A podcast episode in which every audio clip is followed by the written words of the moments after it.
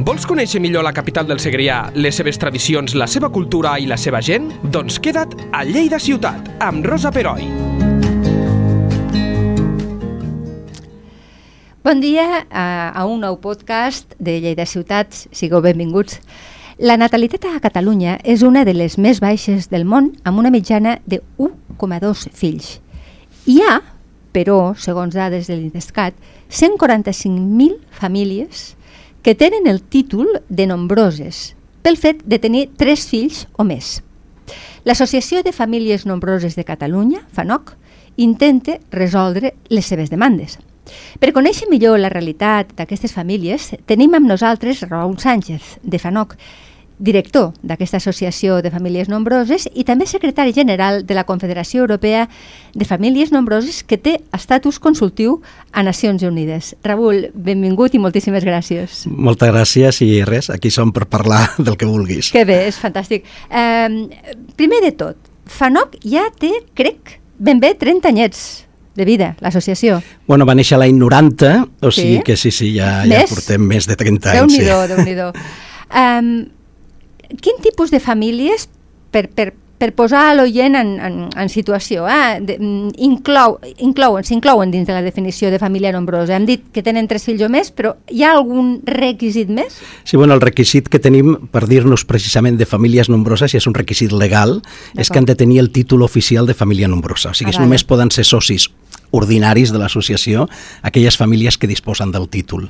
És cert que ara, com vam aconseguir una modificació legal a l'any 2015, abans, quan tenies una família nombrosa i et quedaven tres o només tenies tres i el més gran feia 21 anys o 25 si estudiava i es perdia, o sigui, sortia del títol, sí? tota la família perdia el títol. Ostres. I això ens semblava injust, perquè, clar, els fills petits també tenien dret a poder tenir els beneficis que han tingut els grans. Llavors, clar. tot això ho vam estar lluitant durant anys al Congrés dels Diputats a Madrid i vam aconseguir modificar l'any 2015 la llei, de tal manera que ara es manté el títol pels pares i pels fills que resten a la família fins que el més petit faci 21 o 25. Val. Això què vol dir? Que per això tenim 145.000, que és més dels que teníem abans, clar, clar, perquè com ara el títol no caduca, clar. doncs ja veuràs que cada cop hi ha més famílies nombroses a Catalunya oficials, que no vol dir que tinguin més fills que abans.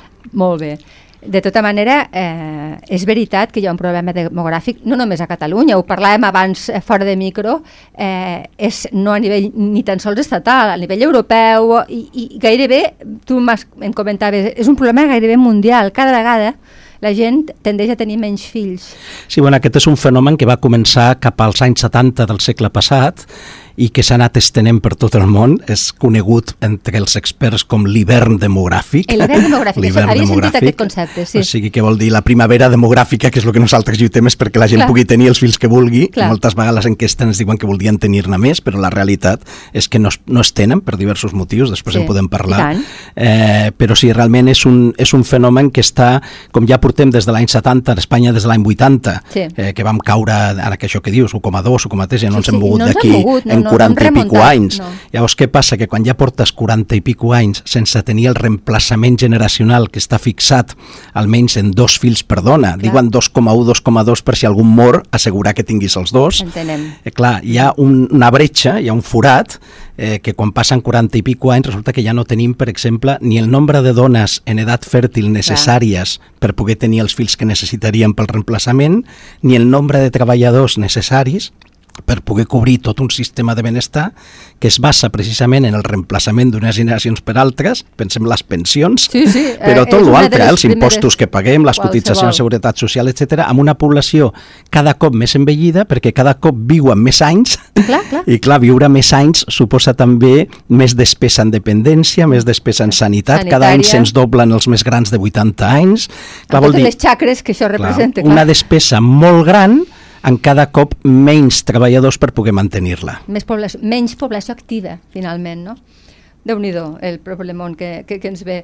Um, per tant, FANOC um, se, es deu articular, um, claro, um, m'imagino que com a FANOC només no pot fer gran cosa, ha, ha de tenir col·laboracions amb altres entitats, amb... Com, com us ho feu? Com, que, com ho feu? Bueno, ho fem com puguem, però realment les famílies nombroses sempre han sigut molt col·laboratives, perquè una cosa que s'aprèn en la família nombrosa és a col·laborar. uns amb els altres, ajudar-se uns amb els altres, i hem de dir que amb això les famílies nombroses, malgrat la falta de temps i de recursos que tenen, en, són esplèndides en quant a ajudar i dedicar temps doncs, a poder als altres, i amb això tenim un equip de voluntariat fenomenal, no? amb mares i pares doncs, que fan, obren delegacions de FANOC a les seves poblacions, com aquí a Lleida o amb altres, sí. doncs, per treballar, per solucionar els problemes que, que els hi afecten, que moltes vegades són degut al tamany de la família. Clar, perquè Clar. tens una família més gran Mira, jo recordo quan vaig començar a, entrar, a treballar a FANOC va ser perquè vaig començar a col·laborar amb ells en plan voluntari, ah, quan era molt jovenet, d'ajudar-los en comunicació i tot això, i llavors van posar una demanda a la companyia d'aigües de Barcelona perquè va sortir una directiva de la Unió Europea que deia que s'havia de castigar a qui despilfarrava l'aigua. Llavors es va modificar el sistema del rebut de l'aigua posant el que es deien trams de consum. Si tu consumies fins a tal tram, sí pagaves X. Si passaves d'un límit de consum X per 5 i si passaves d'un tercer límit X per 15, o sigui, recordo, sí. castigaves. Però no es tenia en compte quanta gent hi vivia. Ah. Llavors nosaltres dèiem, escolta, és que dividint llitres per persona resulta que estem gastant menys que un senyor que viu sol i que està al límit del primer bloc de consum. Mare o sigui, que paga clar. X, en canvi nosaltres estem pagant X per 15, X per 5, consumim menys per persona. Clar, però són més o sigui, persones, estalviant clar. més aigua. Sí, sí, Llavors vam anar al Tribunal Superior de De Catalunya, perquè la companyia no deia que no, i els hi van condemnar en el cas de les llars nombroses, ampliar els trams de consum. Això va sortir a tots els mitjans sí, recordo, i llavors recordo, bueno, va sí, haver sí. una avalanxa de famílies nombroses que van conèixer que hi havia una associació i que volien associar-se perquè es trobaven absolutament soles, sense que ningú mm. els tingués en compte amb moltíssimes coses que les discriminen o les penalitzen per raó del seu nombre de fills i que ningú els defensava. Llavors això va sortir FANOC. No? Llavors el que fem és defensar aquestes famílies a l'àmbit públic i també doncs, busquem a l'àmbit privat, entre cometes, doncs també pensem que la, la família nombrosa és una unitat de consum important. Quan va al supermercat la cistella de la seva compra és molt gran i molt. és un consumidor interessant per les empreses i llavors hem convertit el que és un hàbit d'una família particular nombrosa que quan va a qualsevol botiga sempre diu ja descompta per família nombrosa. Imagina. Doncs nosaltres el que fem és negociar aquests descomptes comptes per totes les famílies nombroses de Catalunya amb tot de comerços, empreses, etc. I hi ha bona acceptació, diries? Eh... Mm, hi ha bona acceptació, a veure, cada cop més, perquè cada cop més eh, està clar que els efectes d'aquest hivern demogràfic ja comencen a preocupar de veritat. Clar. Al començament van trobar molts problemes perquè Espanya és un país en aquest sentit diferent de la resta d'Europa, o sigui, mentre a la resta d'Europa aquest és un tema que es parla contínuament als mitjans de comunicació, que hi ha un Ministeri de Família pràcticament entre els països, que ja van posar mitjans mitjans diferents, alguns han funcionat, altres no, però per solucionar aquest tema de l'event demogràfic, aquí a Espanya la família era com una paraula tabú. O sigui, no es podia parlar a la política, i encara passa, perquè hi ha la dreta perquè no els diguin que són com Franco i llavors, no. I l'esquerra, perquè tampoc ha assimilat encara que la família no té res a veure amb el Franco, no sé com dir, no?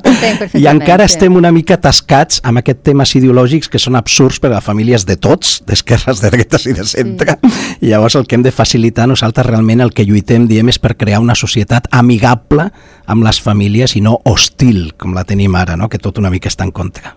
És cert. De fet, jo puc parlar, a veure, tampoc no, no, no sóc una persona molt senil encara, espero, però jo recordo, jo, jo vinc d'una família de sis germans. Molt bé. Sí, bueno, no sé si molt bé o no, però... Bueno, era, realitat, era el que hi havia abans, sí. sí. no era tan estrany. Sí. És a dir, sí que deia, no, sí, sou molts, però hi havia molta gent, hi havia bastantes famílies amb cinc, sis germans. Ara eh, és molt difícil trobar. I en canvi, quan una família es queden, diguéssim, embarassats del tercer fill, a vegades es viu com una mica com un, no diré un drama, però sí com ostres, un accident, no? no bueno, volíem. Això ens passa, eh? això ens passa moltíssim. Per exemple, a França, que està aquí al costat. Sí. Tu vas a França i tens un tercer fill, i tot són felicitacions. Ah, sí? O sigui, a l'empresa et feliciten, tens una persona encarregada a l'empresa d'aquests temes de política familiar que et diu les ajudes tenen guarderies a les empreses, et donen vals eh, per tenir ajuda a casa, l'Estat eh, truquen de l'Ajuntament, hi ha una oficina de la Seguretat Social segregada que es diu la Cas d'Alocacions Familiars, que és la, la, la caixa de prestacions familiars, tu vas allà i te diuen tot el que tens per tenir un fill tenen el que es diu el xec de serveis universal, que és tot el que tu gastes en el fill en cures i tal, tu pots deduir després dels Ah, imposts de la renda, o sigui, i sobretot et deixa molta llibertat perquè tu pots decidir si vull reduir, eh, que- qui sigui, el pare, la mare, doncs la meva activitat laboral per cuidar el nen, tens una prestació econòmica boníssima per compensar la pèrdua de salari. Que dius, no, jo vull seguir treballant i, bueno, doncs no passa res, tens una, un sistema de, de, de cura del, del, del nen perfecte, no? guarderies o a casa, etc. Aquí a Espanya ens passa que a l'associació re- rebem una trucada i diu estic esperant el tercer fill i, i llavors el primer que diem sempre és enhorabona, felicitats, quina alegria i se'ns posen a plorar. I dic, home, és que sou els primers. Dic, és que la feina ja sembla que em teuran fora, és que a l'Ajuntament no em saben informar de res, és que a la meva família em diuen si estic boja... Sí, bueno, sí. tot és així, no? Llavors nosaltres això és el que pensem que hem d'aconseguir canviar. Està clar. Eh, entenc que durant aquests 30 i, ah, més de 30 anys de- de- d'associació, el perfil de famílies, i ara parlo del fenomen immigració, també ha canviat, o el tipus de família, o no? Sí, no bueno, especialment. ha canviat, ha canviat, sí, sí, ha canviat en el sentit que ens trobem, bueno, efectivament, hi ha hagut una, una vinguda molt gran de la immigració, encara que també és cert, molta gent diu, bueno, no ens preocupem per aquests temes de natalitat perquè ja vindran els immigrants. Sí, això s'ha La sentit. qüestió és que Sí, els immigrants, primer, ja no vindran quasi perquè tots els països que emetien immigrants també estan tenint aquest problema de natalitat. Clar. Jo ara vinc de Centroamèrica, que he estat fa tres setmanes, i pico allà, perquè hem muntat associacions, han ajudat a muntar associacions a Latinoamèrica. De FANOC. A FANOC, sí, sí, des de FANOC. Increïble, increïble. I llavors, bueno, què passa? Que ja estan ja, a Costa Rica estava 1,2 fil per dona, o sigui, pràcticament Com ara, com com aquí. nosaltres, no? Sí, sí, I el sí, mateix sí. passa a Colòmbia, el mateix passa a. Argentina, Xile, etc. no? És allò que Entonces, comentaves de que és, la, és un fenomen mundial. És un fenomen absolutament mundial Però i a què, estès. a què, a, a què ho... És que no em surt la paraula en català. Les causes. Sí. Bueno, jo porto molts anys eh, treballant aquest tema. Per això t'ho pregunto. Molts anys. És més, vam muntar, vam ajudar amb una universitat, vam muntar un institut d'estudis eh, de la família per poder treballar aquests temes, perquè pensem que no es treballa molt des del punt de vista d'investigació i acadèmic, tampoc, no? I, I, bueno, és molt difícil. Jo diria que és un conjunt de causes que les Imagino fiques que com sí. una coctelera, Mm. agites, no? Però sobretot jo penso que és el model de societat que tenim és un model de societat, eh, no sé com dir-ho, basat exclusivament en l'individu, Sí. o sigui, la dimensió familiar de les persones no existeix ni al món de l'empresa, ni al món de les lleis, ni res, o sigui, només l'individu. I això és un problema. O sigui, això és com, ara, com per posar un exemple, el, la, els primers eh, 50 anys del segle XX, quin va ser la, quina va ser la gran revolució que vam tenir? Feminisme. Sí, Per què? Perquè s'havia fet un model social on la dona estava absent, no existia. sí, cert. Llavors això era algo que no podia... Va estar marginada. Marginada, Si no podia fer. És com si no existís. Sí, sí, vale, sí, sí. Pues, eh, es va haver tota la lluita feminista per posar, lògicament, la dona amb igualtat de drets i Cert. condicions que els homes a la societat en plena... O sigui, incorporar la dimensió femenina i de la dona a tota la societat. Els altres 50 anys del segle XX va haver una altra dimensió que no es tenia en compte ni es cuidava, que era el respecte al medi ambient. I llavors va sortir tot l'ecologisme. Per què? Perquè si no incorporaves la dimensió del respecte al medi ambient, ens anava menor, o sigui, aquest s'enfonsava el planeta, no? I, I en ello estamos, eh? Perquè... I fixa't com ha canviat la societat amb aquestes dues revolucions. O sigui, ara Sí. llencem el plàstic aquí i el paper allà, reciclem, no hi ha cap fàbrica que tingui idea de llençar res al riu perquè se'n va a la presó. sí, sí, I la veritat. dona exactament igual. Tal. Bueno, doncs jo penso que ara la gran revolució d'aquests anys és la família, perquè precisament la dimensió que ara mateix està absent a la societat és la dimensió familiar, que no es té en compte per res. Llavors, què passa? Que tenir fills és fer-ho en una societat que no està adaptada a aquesta circumstància. Llavors Clar. tot està en contra. Clar. I a més, també el tipus de família, perquè torno a, als meus ancestres, no? el, el, el, la meva padrina, els meus padrins, eh, o abans, els meus rebesavis, eh, vivien tots en, en cases, vivien diverses generacions. I això també avui en dia és impensable. Bueno, és que amb les causes que parlàvem ja... També, a veure, et diré, clar, et diré tot. vàries Sí, sí. ràpidament Val. perquè jo em puc passar hores parlant d'això, eh? Però mira, et diré, una és l'habitatge. Sigui, al te- temps dels nostres besavis o això, el, el, el, els immobles era un bé arrel, que es deia. O sigui, no, no canviava la seva, el seu valor a través del temps. Era un lloc per viure i ja està. Es va convertir amb la societat capitalista que estem ara en un bé especulatiu. Sí. De tal manera que ara mateix va, sigui, hi ha un fenomen a tot arreu que és que va pujant el preu, a tot arreu, eh? no només a Espanya, va sí. pujant el preu de l'habitatge amb aliança amb els bancs que es dediquen ja a facilitar-t'ho amb hipoteques, de tal manera que ja s'ha canviat la definició de matrimoni, que ara la definició de matrimoni és un home i una dona units per tota la vida amb una hipoteca. O sigui, la resta no sap, però amb una hipoteca és segur, veritat, no? Eh? 40 anys, etc. no? Sí, sí, és com un... Llavors, clar, accedir condemna. a una hipoteca, com ho fas? Has de tenir una feina estable. Llavors, clar, aquest fenomen que tu deies, de, que és la globalització, que va començar als anys 70-80, sí. què fa? Doncs fa, primer, que ja no treballis a prop d'on tens la teva família física. Hi ha cada cop una distància geogràfica més gran dels fills dels pares de la xarxa de suport familiar sí. que teníem, no? Que cada cop és més petita també, perquè ja portem 40 i pico anys sense... Ja la gent no té cosins, no té tiets, no té... Aquesta xarxa s'està debilitant molt, no? Després, al ser també aquesta globalització fa que abans el meu avi, si buscava una feina, la trobava al seu poble, al poble al costat, Sí. i competia amb la gent del seu poble o del poble al costat. Ara mateix tu per una feina competeixes amb tot el món, sí. Perquè tu poses una oferta Infojobs, jo ho vaig fer, i vas tenir 400 i pico sol·licituds, i moltes d'altres països. O sigui que dius, bueno, ja estàs competint amb un mercat laboral que ja és amplíssim. Sí. Això vol dir que també t'has de preparar millor. Llavors la gent està allargant els estudis molt, perquè ara has de fer un postgrau, un màster, una especialització, un curs de no sé què, per tenir més, clar, de competir amb més gent, has d'estar més preparat, no? Per tant, la gent acaba els estudis molt més tard que abans. Eh, clar, aquesta globalització fa que l'empresa diu, escolta, jo et pagaré una misèria, això. No, això és una misèria. Bueno, tinc 40 a la cua esperant per sí, entrar. Sí, sí, està clar. Llavors, clar, hi ha una precarització molt forta del, del treball dels joves, clar, que no tenen una feina estable, que és molt temporal, que és aquests contractes escombraria, no sé com dir basura, sí, sí, no? basura, escombraria, sí, Llavors, sí. què passa? Que clar, quan tens tu, quan pots tenir una llar independitzar-te i Uh. poder formar una família quan tinguis una feina estable que et permeti f- adquirir una hipoteca, que vol dir els 30 i pico anys. Sí.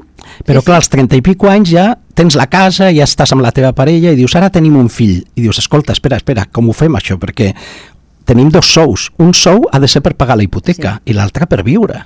I ara si tenim un fill, qui ho paga?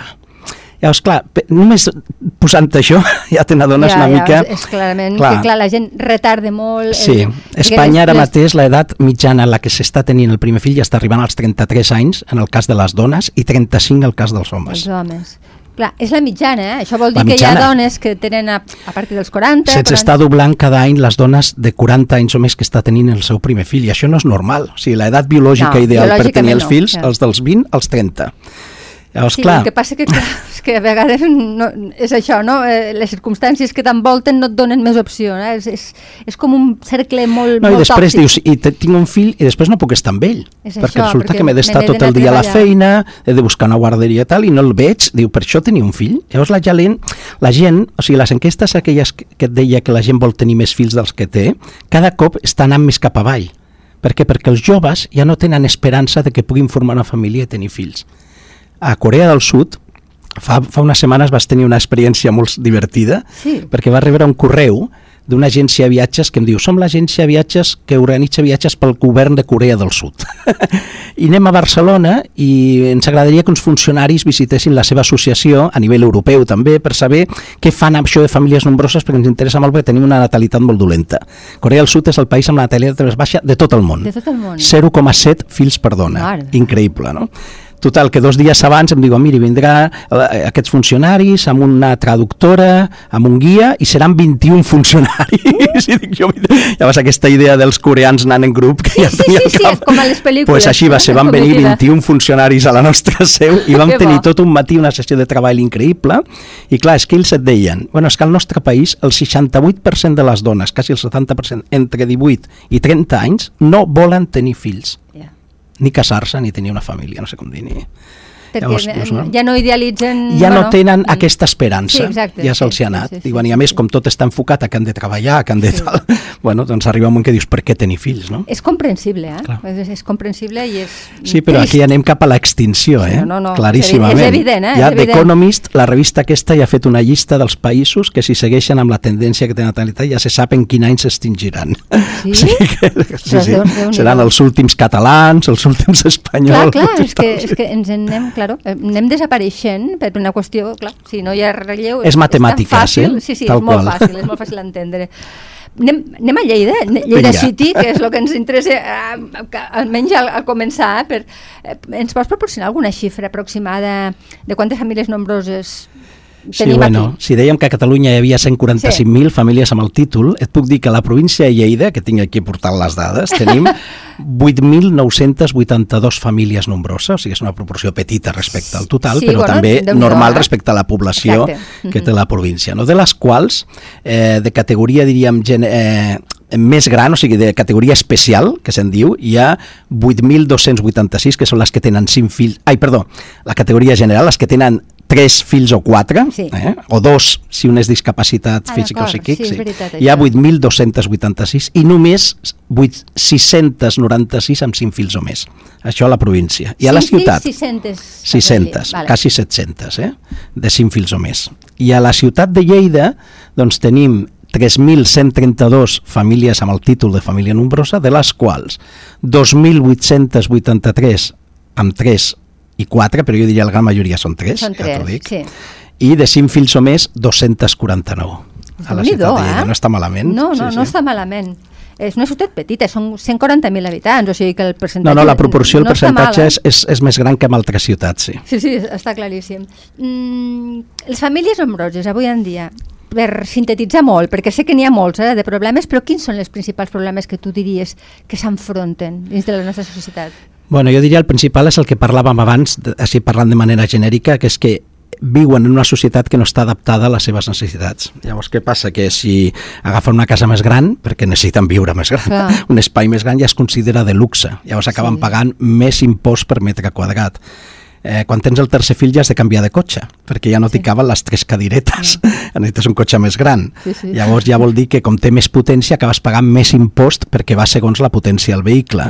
Eh, I així amb tot. O sigui, jo penso que els principals problemes són aquests. No? Clar, si, si tens un fill més has de tenir permís de natalitat, has de cuidar, fer-te cura de més nens, llavors a la feina ja et posa moltes pegues, especialment les dones, mares de feina nombrosa, que són les grans discriminades en aquest país. No? Sí, sí, sí. Eh, després, i, o sigui, pots anar pujant a moltíssimes moltíssimes coses, això que et deia de l'aigua, això que et clar, deia de la llum... Tot, tot encareix. Clar, o sigui, tot encareix perquè gastes és... més, clar. pagues més impostos indirectes, o sigui, l'IVA, pagues molt més IVA perquè tots els productes que gasten els nens tenen IVA, però els nens no ingressen diners. No. És a dir, estàs pagant més impostos d'unes persones que no ingressen res.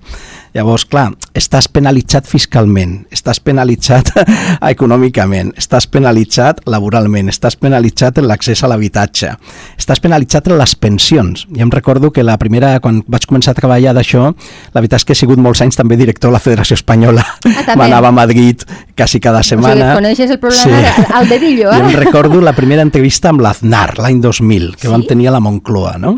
I llavors... Explica'm eh, això, explica'm això. amb la seva dona. He de dir, bueno... Amb la, una, amb la Anna amb, Sí, et dic una petita anècdota Sisplau, simpàtica. Ara que no ens escolta ningú. sí. Bueno, port, bueno, total, portàvem un present perquè, sí. quedava, perquè la Junta Directiva doncs, una petita escultura d'una família molt sí. petitona, dèiem, bueno, una cosa així per tenir un detall, no? Sí. ja que ens rebien, i ho vaig amagar darrere el sofà d'una la sala que teníem allà, dic, bueno, quan sigui el moment ja li donarem, no? Llavors jo estava sentint un programa de ràdio de quan en quan, molt divertit, que era de goma espuma. Oh, tant! Et sona, no? Encantadors. Llavors goma espuma sempre també feia molta gràcia amb l'Aznar i li deien José, quan sortia la botella deia José! Sí. Llavors, clar, total, que els, mira, els hem portat un tal, llavors vaig treure el d'això, ho va obrir l'Anna Botella, va veure l'escolta i va dir José, ah, tal qual, com sí, deia els de goma espuma, i vaig estar a punt d'esclatar en riure, perquè no m'imaginava que fos de veritat. Realment, no? era una paròdia, era sí. realment. Llavors amb l'Aznar li vas dir dues coses en aquella reunió, li vas dir, mira, Ara hi ha eleccions a Andalusia, hi havia eleccions. Sap que el 38% dels joves de 18 anys que votaran per primera vegada en aquestes eleccions són de família nombrosa? i va dir, això m'interessa, tens les dades? Però al segon li vas dir, mira, li explicaré el compte dels pensionistes, que això ja és una miqueta, si deixes dos minuts, t'ho explico endavant. el compte aquest. Deia, mira, imagini's una persona que té dos fills, ja no ni tan sols família nombrosa, ¿vale? I, i, i té un veí que no té fills, ni els tenia pensat tenir, i treballen exactament el mateix en el mateix salari. El que té dos fills una part del seu salari era destinar per força a aquests dos fills. Perquè com no ho faci, els deixi sense roba, sense menjar i al carrer, vindrà la policia i el portarà a la presó. No? O sigui, té l'obligació de destinar... L'altre no, l'altre no, no gasta aquests diners en els fills. Llavors diu, bueno, amb aquests diners que l'altre no es gasta en tenir fills, què pot fer amb aquesta diferència? Pot eh, fer més coses culturals, anar al teatre, a l'òpera, pot viatjar, pot invertir en cursos de perfeccionament professional i llavors té més oportunitats de prosperar professionalment que el pare de dos fills. O pot dir, mira, la natalitat està molt malament, vaig a ficar aquests diners que em sobren de no tenir fills en un pla privat de pensions. I el fica. Sí. Què passa quan es jubilen els dos? bueno, que el pare de família nombrosa està rebent la seva pensió pública, o de pare de dos fills, sí. i el que no ha tingut fills que està rebent dos pensions, la Clar. privada que s'ha fet amb els diners que no s'ha gastat per no tenir fills i la pública. I, la que li, la que li I qui li està pagant els diners de la pensió pública? El, el pare. Els fills de l'altre. Bueno, els fills, exacte. Que ja estan sí, sí. treballant ja i que amb la seva cotització estan pagant la pensió d'aquesta persona. Això és just? I l'Aznar em deia, tens tota la raó, això no és just. Llavors, des de llavors, pensa l'any 2000, eh, uh mhm. -huh. vam estar treballant, van trigar 15 anys fins al 2015, sí? que vam aconseguir que s'aprovés la pensió, el complement de pensió per maternitat i ara per paternitat després d'una sentència al Tribunal Europeu. Exacte. Sí. Que la idea era compensar els que han tingut fills en la seva pensió, perquè si no és totalment injust. Sí, és que et penalitzen tenir fills. Clar. És una penalització final. Això és el que hem de canviar i això Clar. és el que nosaltres estem treballant per canviar. No? Molt bé. Mm, l'aprovació de la llei de famílies a Catalunya, eh, quins canvis ha suposat? Bueno, a veure, a Catalunya el problema és que tenim una llei eh, que es va aprovar el 2003 i encara no s'ha modificat. Clar, és Aquest és el gran problema. És una llei absolutament obsoleta, obsoleta mm. però que demostra una mica la poca preocupació que tenim a Catalunya. L'altre dia vam donar a nosaltres uns premis a Barcelona que volem fer cada any a les empreses que col·laboren, amigues de les famílies nombroses. Mm -hmm. La veritat és que teníem, eh, ho voten les pròpies famílies nombroses, són 14 categories, teníem quatre empreses en cada categoria, van venir tal, llavors vam dir allà qui era el guanyador, li donaven tal, un diploma als altres, i va venir el conseller Carles Campuzano, conseller de Drets Socials del Govern de Catalunya, i a l'acabar va voler quedar-se amb nosaltres xerrant allà mentre fèiem el petit refrigeri uh mhm. -huh. que donàvem, i parlàvem amb ell i, i parlàvem d'això, em deia, escolta, com podem convèncer la societat de que tenim un gravíssim problema amb la natalitat? Com? I jo li dic, bueno, és que no tenim ni un pla estratègic. Hi ha algun pla no estratègic pla al govern de com donar suport? A... Diu, bueno, és que primer hem de convèncer a part de la societat que no creu en això. Dic, és que no es tracta de... No és qüestió de fer, és qüestió dels fets. O sigui, si no tens 40 i pico, no tens fills i molta gent el voldria tenir, tenim un problema. Si no els, si no els tenen, tenim un problema. I alguna cosa a fer per facilitar i llavors vam quedar que treballaríem plastater i em va dir, bueno, demà enamora, ara començament d'any, perquè seurem per treballar aquest tema, no? Però la qüestió és que dic que anem molt endarrerits, molt sí. endarrerits, però els altres països ja tenen de tot. Som l'únic país d'Europa que no té una prestació universal per filar càrrec. O sigui, ara eh, fa, vaig estar, vam organitzar un congrés europeu a Polònia. A Polònia ja fa uns anys que van aprovar el 500 plus, que són 500 slotis, que és la moneda d'allà, sí? per cada fill, tothom. Això vol dir 120 euros al mes per cada fill. O sigui, una família nombrosa estaria rebent doncs, 360 euros cada mes. A partir de gener, d'ara del mes que ve, el pugen a 200. O sigui, sí, dius, bueno, és que això es nota, eh? Clar, ja, ja seran 600 clar, euros el que, que té tres fills que, cada mes, que cada mes, més sense cap condició de renda universal. Però és que a Alemanya estan rebent mil i pico, és que a França estan rebent tal, a Itàlia ja el van aprovar fa uns anys, a Portugal igual. És, no què passa no aquest país? No estem parlant de països nòrdics, estem parlant d'Itàlia i Portugal. Eh? Aquest país l'únic que tenim, prestació universal, ho dona la Seguretat Social, a les llars, si ets família nombrosa, o sigui, si tens tres fills, que no guanyin més de 17.000 euros l'any bruts. Clar, que estàs amb un llindar I són 50 euros al mes. Dius, bueno, escolta, Uf. necessiten molt més una família que guanyi no. menys de 17.000, tingui tres fills, realment no necessita res, més que 50, 50 euros. euros no? eh, aquesta és la vergonya i la ridiculesa i que ningú s'atreveix a parlar fort en aquest país de que això s'ha d'acabar i s'ha de canviar. Sí, perquè en veurem les conseqüències ben aviat. El ja problema que veient. tenim és que el, el que s'inverteix en natalitat no es veuen els resultats fins que passen 15 o 20 clar, anys. Clar, aquí està. 15 o 20 anys. Una generació. Clar, llavors la gent diu, bueno, és que portem 3 anys donant el xeque bebè, el, que va dir sí, Zapatero. el xec nadó, si me'n recordo. I sí, sí. no venen més fills, doncs ho traiem. Diu, escolta, és que en 3 anys no, no esperis no, que no vinguin més fills. Temps, no I segons, temps. no et quedis només amb el xec bebè i després de néixer què? Clar, que és que els fills no mengen, que és que no tenen... Ah, eh, diria que encara tenen més despeses, com més grans se fan, i els estudis universitaris, no parlem ja del que clar, valen... Clar. Pues, per això aquesta prestació universal, que Exacte. ja fins que els nanos tenen 21 o 20 i pico anys, doncs estàs rebent cada mes un suport que no és una ajuda pels pobres, per no, això és universal. Clar. És una compensació solidària que et dona la societat perquè la societat s'està beneficiant en el futur de tots aquests fills, el que dèiem abans de les pensions. Sí, sí, perquè al final... Es diu compensació solidària. Per això no volem parlar mai d'ajudes, perquè sembla com si ai, aquests pobrets que tenen fills anem a ajudar-los i anem no. menjar. No, no. Escolta, m'estàs compensant solidàriament una cosa que jo t'estic aportant, o sigui, és més el que aporta una família amb els seus fills a la societat en qüestió econòmica, eh, que el que rep de la societat. T'entenc. És com bueno, una inversió de futur, clar. Eh, aquest tipus d'ajudes. Bueno, a part d'això, que no és una despesa, sinó... El que passa és que com no... Si tu una carretera la fas i la inaugures d'aquí abans de 4 anys i ja les eleccions surts inaugurar la carretera. Sí. A les ajudes a les famílies no pots inaugurar-les, ni pots celebrar no, resultats no, no fins que no passa molts anys. Per això han de ser polítiques de consens, que tota la societat estigui d'acord, que canvin els governs com passa a França o a Alemanya i segueixin aquestes polítiques. Clar, que aquest és l'altre problema. Cada, cada executiu derogue el que s'ha fet eh, l'anterior i tornem a començar, llavors no n'avancem mai, no. no? No avancem mai, sí, sí. Però això no només passa amb aquest tipus de polítiques, amb moltes. També ara, ara acabo de recordar l'ensenyament, eh? Que, que, ja per acabar, eh, quins són els plans i les iniciatives futures de FANOC per continuar doncs, millorant la qualitat de vida d'aquestes famílies nombroses que tant, tantes n'hi ha a Catalunya? Bueno, el nostre objectiu sempre és que lògicament se li doni el valor social al fet de tenir fills i aquest canvi cultural que dèiem. Eh? Sí, que, li, la mentalitat. Sí, eh? li parlava, al conseller Campuzano li parlava de dos mesures d'un país que sé que no li agradava amb ell escoltar en aquest sentit, perquè li vas dir, mira, Hongria, perquè ah. vaig estar a Budapest al setembre en la cumbre demogràfica mundial i vaig veure eh, doncs, el que allà feien en política familiar i em vaig quedar parat. Només arribar a l'aeroport, ja l'aeroport de Budapest està ple de cartells per tot arreu, però no d'ara, eh? porten anys així que no els canvien, de fotografies de famílies de tot tipus, amb diversos idiomes, i posa Hongria un país family friendly amic sí. de les famílies. Llavors, ja, tu ja entres allà i dius, home, estic, almenys ja rebo un missatge. I després li deia, mira, això de l'habitatge, perquè ell em deia que li preocupava l'emancipació dels joves, el conseller Campuzano, no? l'emancipació, que a Catalunya és fatal. És tardana. No? Clar, sí, molt sí. tardana, com podem ajudar? I mira, mira, el que fan a Hongria, fan una, et donen 30.000 euros, allà l'habitatge és més barat que aquí, molt més barat, però bueno, li donen 30.000 euros als joves que volen començar una vida en parella amb un habitatge, uh -huh. no? Llavors diuen, mira, amb un interès. Si tens un fill, aquest interès baixa. Si tens dos, només tornes al principal. I si tens tres, ja no el tornes. Ostres. Vale? Incentiven Bueno, incentiven en aquest sentit, que no vol dir coaccionar ni res, no, no, sinó que vol dir facilitar sí, sí, oye, sí. i animar, de dir, oye, és possible...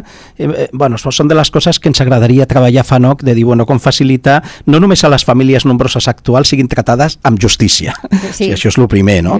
Després que se li reconegui la seva aportació social en forma de prestació econòmica, perquè hi hagi una llei pròpia a Catalunya de famílies nombroses, que, que no n'hi ha. Tenim, no? Hi ha una llei estatal que diu les comunitats autònomes podran fer això, podran fer això, podran fer això, i Catalunya mai ha concretat el que ha de fer en l'àmbit de les seves competències les famílies nombroses.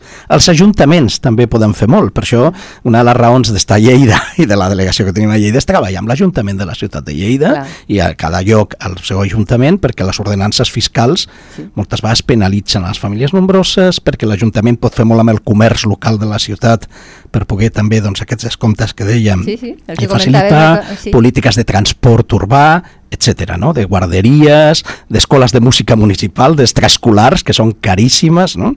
Bueno, doncs tot això l'Ajuntament... Són prohibitives, diria jo. Ja. Nosaltres hem contribuït a crear la xarxa europea de municipis family friendly, són municipis que ah, intercanvien sí, sí. bones pràctiques a nivell europeu i ara una de les raons, per exemple, avui soc a Lleida per parlar amb l'Ajuntament i li vull proposar que formi part d'aquesta xarxa. Ah, perquè no és una xarxa per dir tu ets family friendly, no, és per voler aprendre i dir vaig a veure a conèixer que fan altres ajuntaments a tota Europa que jo pugui copiar. Clar. Per què inventar-se coses si veus coses que funcionen? Però moltes vegades el problema és que no es coneixen. Això. Llavors hem creat aquest, aquesta xarxa, que fem, ara farem un congrés al febrer a Brussel·les, uh -huh. i, bueno, i que els convidarem, si volen bé. venir. Sí, tant. I bueno, per precisament intercanviar aquestes bones pràctiques. No? Doncs ens agradaria això, que a nivell polític hi hagués aquest canvi, a nivell local, a nivell de Catalunya, etc. I després ens agradaria també doncs, que el món empresarial, també, el món clar, clar, comercial, etc. Sí. doncs eh, també siguin family friendly, o sigui que el fet de tenir un fill no sigui un problema, que això també ha d'anar molt lligat amb les lleis i amb les facilitats, sinó que sigui vist com una inversió perquè sí que hem descobert que les empreses que cuiden els, la vida familiar dels seus treballadors això és claríssim, eh? ho tenim comprovat, són molt més productius els treballadors que les que no ho cuiden. O sigui, al final acabes tenint més productivitat que l'assaltant treballador està content i va treballar content i es Clar. motiva amb aquesta que empresa donen que, el cuida. facilitats, per exemple, ara se m'acut, quan hi ha empreses que posen guarderies o que o posen... flexibilitat horària d'entrada i Per sortida, per etcètera, quan tens problemes amb un nen, doncs facilitats, no tot problemes. Clar, els nens se posen I malalts. eh? felicitar. Quan tens un treballador, té un fill, el primer felicitar-lo. Jo penso que aquest, costat, aquest suportament, aquest recolzament moral, Sí, de vegades ja és un ja, canvi ja gran. comença a ajudar, és veritat, és veritat. Doncs és un canvi de mentalitat que ens hem de pla hem plantejar entre tots. Gràcies, Raül, eh, encantadíssima i, i que vagin molt bé les coses. Aquí a Lleida esperem que comencem a notar els efectes. Moltíssimes gràcies, Rosa. Lleida Ciutat, amb Rosa Peroi, cada dos dijous a lleida24.cat.